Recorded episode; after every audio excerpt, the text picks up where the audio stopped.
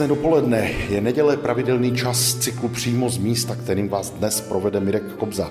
Musím říct, že jsem se úplnou náhodou dozvěděl, že v Dlouhé Loučce se 15. září letošního roku otevřelo unikátní, byť malé muzeum, které ale představuje věc, kterou já sice dobře znám, někdy z 90. let, která kdysi sídlila na zámku v Dlouhé Loučce a o které já jsem si myslel, že jak zámek chátrá, pomalu zmizela. Zjistil jsem, že to není pravda, naštěstí, protože jsou to krásné malby, které tady zanechali francouzští důstojníci za druhé světové války, kteří zde sídlili nedobrovolně v zajateckém táboře. Ale o tom všem nebudu vyprávět já, ale moji dva dnešní průvodci, pan Jaroslav Brachtl a pan doktor Milan Nasvetr. Pořad Přímo z místa právě začíná.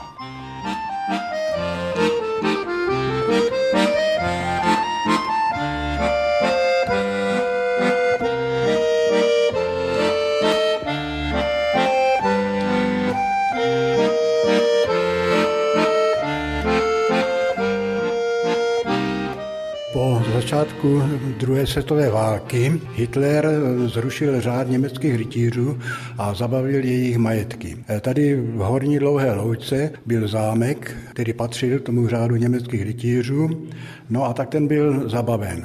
A Hitler, když tedy potom válčil na západní frontě, potřeboval pro zajaté vojáky nějaké tábory. Tak tady na tomto zámku byl připraven zajatecký tábor. Ty tábory byly rozlišeny podle toho, jaká ta klientela nebo ti zajaci, jací tady byli ubytováni. Pro důstojníky byly zhotoveny takzvané oflak, to znamená oficírní tábor, a tady na zámku v té Horní Dlouhé Loučce byl zřízen tento oflak římská 8/H. Takže tento zámek byl určen pro důstojníky. A když Hitler velmi snadno porazil Francii, tak ti zajatí důstojníci byli umisťováni do těch táborů. V první řadě to byly takové sběrné tábory a z těch sběrných táborů byly potom distribuováni do těch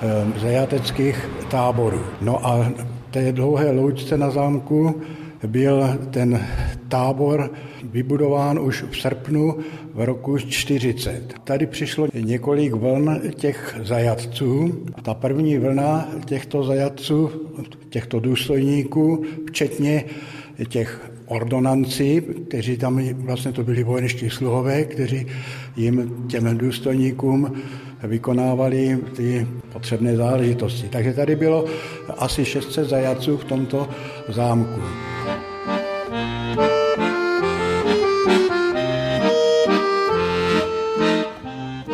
Protože ti důstojníci podle ženevských dohod měli takový celkem mírný režim, pořádali v tom zajateckém táboru takové různé akce, aby si zpestřili ten svůj život. Byli mezi nimi i malířsky nadaní, kteří se tedy jako rozhodli vymalovat jednu místnost, ty stěny vymalovat takovými výjevy z rodné Francie.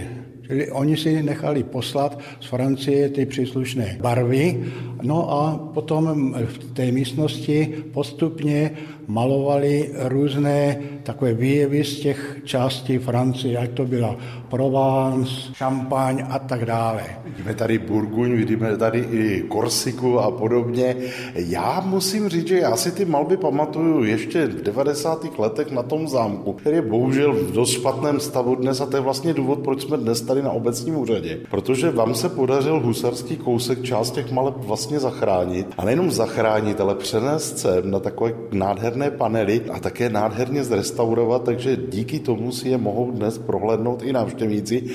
Vy jste říkal vlastně, že v tom má trošku prsty pan doktor Milan Nasvetr, my ho máme tady sebou. Tak či to byl vlastně nápad přenést ty malby, protože ono to vypadalo, že vlastně beznadějně zaniknou spolu se zámkem. V roce 2019 obec převzala zámek do svého vlastnictví a zastupitelstvo na zasedání rozhodlo o tom, že bychom měli jako první bod zachránit to, co zachránit jde. Takže tohle jsme považovali jako takovou památku raritního významu, protože nikde na světě prakticky se nic takového nedochovalo.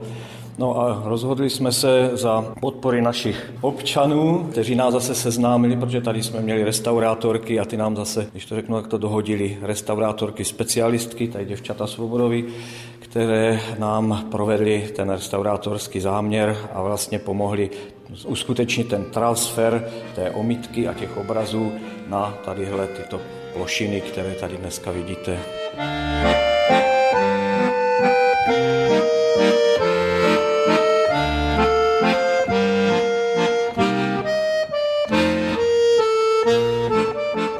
Se podíváme, co tady vlastně je k dispozici, tak jsou tady opravdu jakoby zobrazení jednotlivých těch zemí. Tady je krásná malba toho Napoleona, toho si pamatuju, že ten tam stával. Je tam Korzika vymalovaná, jakási mapa, je tam vlastně znak Korziky, je tam i jedna z těch korzických vil, které kdo se vydá na Korziku, tak pozná. Spousta z těch míst tady vlastně skutečně v té Francii je. Zjišťovali jste třeba nějak v rámci té historie, jak oni postupovali, jestli třeba měli nějaké pohlednice nebo malovali z paměti? No toť otázka. V skutečnosti je, že do dnešního dne Francouzi mají velice dobře zmapované to, co se tady dělo. A vlastně tady v tom našem minimuzeu, jehož iniciátorem byl právě, jak říká tady Jarda, zámecký tým, který se zabývá vlastně i tím zámkem a okolí zámku dneska už. Tak řada těch Francouzů byla tak zdatných malířů, že se zachovaly i jejich perokresby, které vidíte tady, a zachovali se i obrázky, které si namalovali a vlastně jejich příbuzní nám je poslali, takže to jsou vlastně kopie originálu děl, které byly malovány těmi zajatci na zámku. My ty obrázky tady máme, tak je to takový trošku paradoxní, že vlastně obrázky Francie máme tady v Dlouhé loučce, zatímco obrázky Dlouhé loučky máte teda z Francie. No je to tak a my jsme vděční, že se to dochovalo, protože tohle jsou reprodukce děl ze soukromých sbírek a je to taky taková raritní záležitost a poslali nám to příbuzní těch zajaců, se kterými do dnešního dne někteří z nás ještě komunikují a je skutečností, že v té Francii vznikají díla i o restaurování těch našich obrazů a těch našich nástěnných maleb, takže což je také zajímavé. Ti Francouzi se o to zajímají mnohem víc. Dokonce jsme se spojili s jedním německým občanem, který ve Francii na burze koupil jeden obraz. On to pocházel asi tady odsud, byl z té odsunuté části německých obyvatel. A koupil pro Dlouhou loučku jedno dílo, které tady zatím nevidíte. A čekáme, že ho sem transferujeme z té Francie.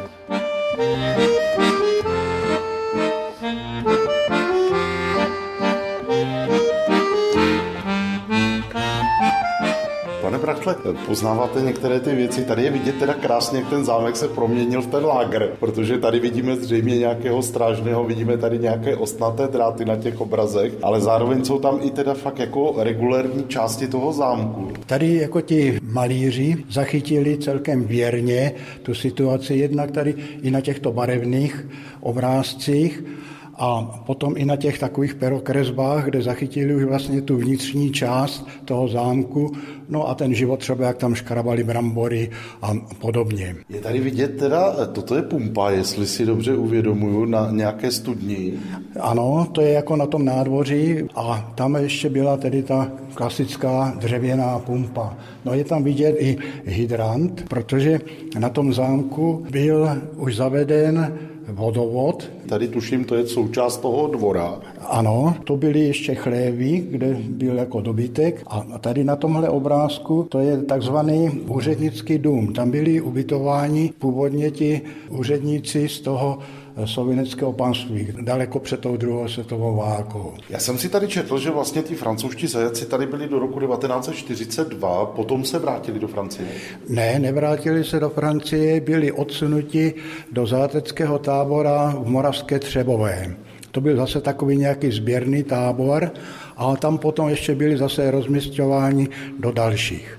A ten náš tady zajatecký tábor v Dlouhé loučce měl ještě takový pobočný tábor na hradě Sovinci. Ten také patřil původně řádu německých rytířů a také byl zabaven.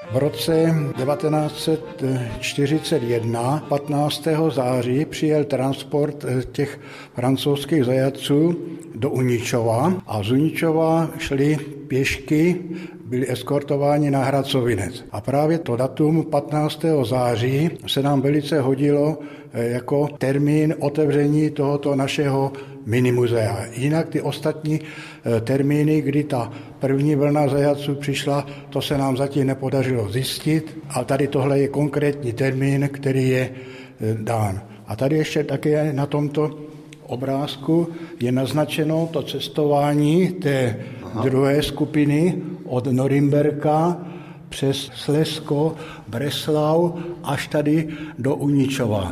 Pojďme ještě zpátky k těm obrazům. Pane doktore, ono to vypadá jako, že to je nově namalováno, ale skutečně velká část toho, co tady vidíme na těch panelech, je skutečně vlastně ta původní omítka z toho zámku. My jsme se snažili zachovat co nejvíc autentické omítky i s malbami a tento formát, který vidíte, je zase unikátní v celé republice, protože dámy restaurátorky prováděly tak rozsáhlou restaurátorskou práci s transferem asi poprvé.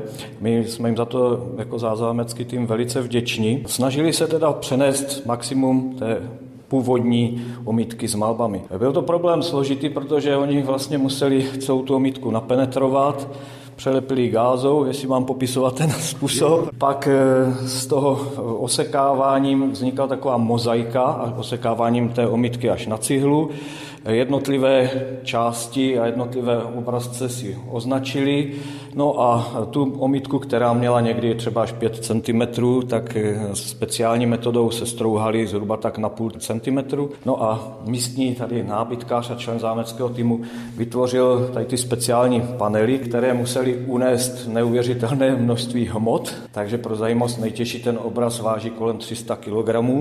A když si vezmete, že vlastně princip je ten, že ze zádu je dřevotříska, na ní je heraklit, na ten heraklit se nanesla hrubá omítka, no a do té hrubé omítky se pak transformovaly nebo nanesly ty části, ta mozaika té omítky původní, no a části, které tam chyběly na těch obrazech nebo byly neúplné, tak se podle původní literatury a dochované dokumentace znovu zrestaurovaly. Takže tak vzniklo takové unikátní dílo, které větší části je autentické. Čili dnes, co vidíte, je omítka ze zámku přenesená sem.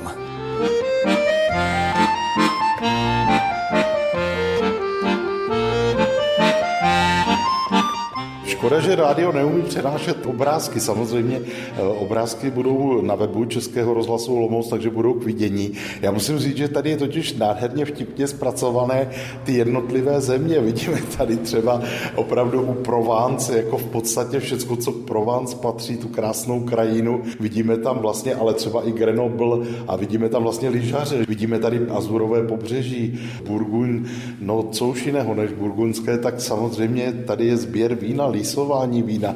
Dokonce tady pak zase na druhé straně u šampaně katedrálu, tu jsem poznal v Bremeši, je vlastně lahve šampaňského vína, takže to sem patří. No a tady ještě taková zajímavost, o tomhle jsme dlouho přemýšleli, co to vlastně je. Slečny restaurátorky zjistili, že to jsou jména jednotlivých důstojníků, kteří byli zavřeni na tomhle zámku a oblasti, které vymalovali. Že tady vidíte i hodnosti, tady je třeba kapitán, neumím francouzsky, tak mu nebudu drmolit jméno.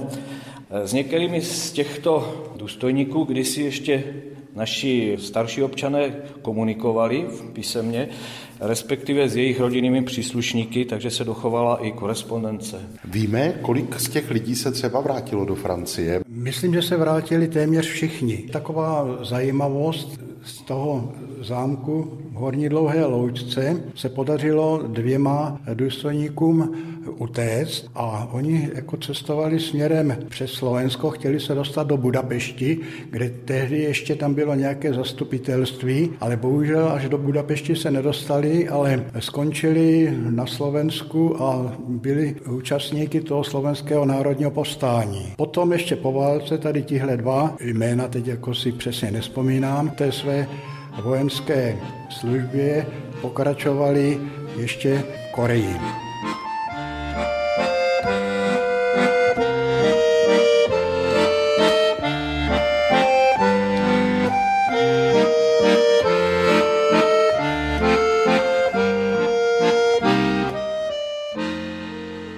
mimochodem, vy jste říkali, že vlastně měli o ty obrazy nebo o tu přenesenou omítku zájem i v té Francii. Problém je, že za prvé je to strašně těžké a za druhé je to strašně křehké. Je to tak? Je to tak, ale jim stačila fotodokumentace, kterou jsme jim zaslali. Pokud by si někdo chtěl podívat, tak celá ta fotodokumentace i principy toho postupy restaurování jsou na internetovém stránku www.zamekdlouhaloučka.cz, takže tam se mohou podívat. Jinak se dochovaly ještě takovéhleto sešitky, které jsou jak ve francouzštině, tak v češtině. O tohle se zasloužil známý fotograf Jindřich Streit, který nám povolil znovu to vydat. Takže tady vidíte, že i ti Francouzi dodnes mají zájem o díla svých předků.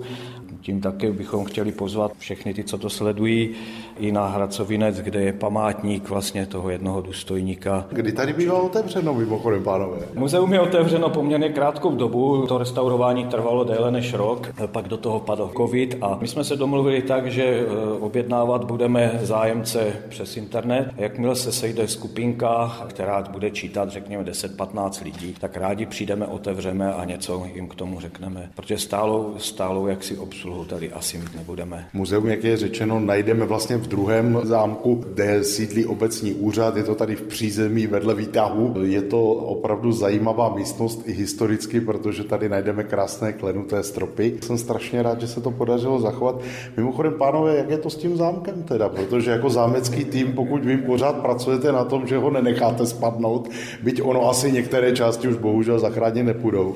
No, my jsme si nechali zpracovat projekt, kterému se museli vyjádřit statici, stavební inženýři i architekti. Ten projekt je tady také vystaven, je to studie. Problém je ten, že celá ta budova zámku už není staticky dostatečně vyhovující a z toho důvodu se musí provést co nejrychleji zajištění těch zbytků té budovy. To znamená stropy, budeme se snažit zachovat kapli, schodišťovou věž vedle ní. Obec, a to jsme velice rádi, se rozhodla, že podpoří tuto aktivitu, proběhne provizorní zastřešení. Tím pádem by se tato zima dala překlenout, no a můžeme odložit zase to restaurování budovy eventuálně. Spíš bychom rádi viděli, aby ta budova sloužila občanům, sloužila veřejnosti. Snažili jsme se, aby sloužila celému kraji, tedy i s hejtmany jsme jednali. Musím říct, že někteří z nich měli zájem o to, aby ten zámek znovu fungoval jako takové centrum kulturní a turistické pro celý Olomoucký kraj. A v podstatě je to taková vstupní brána do Nízkých Jeseníků, takže přímo se tady nabízí turistika, cykloturistika, je tady kolem nádherně, jsou tady památky, Sovinec, Rešovské vodopády, že? Křížový vrch, je odsud takový startovací místo prostě z toho zámku, naprosto ideální. Já moc děkuji za pozvání i za naše posluchače. Dnešní návštěva velmi zajímavého muzea končí. Z Dlouhé loučky Mirek Kobza, Český rozhlas.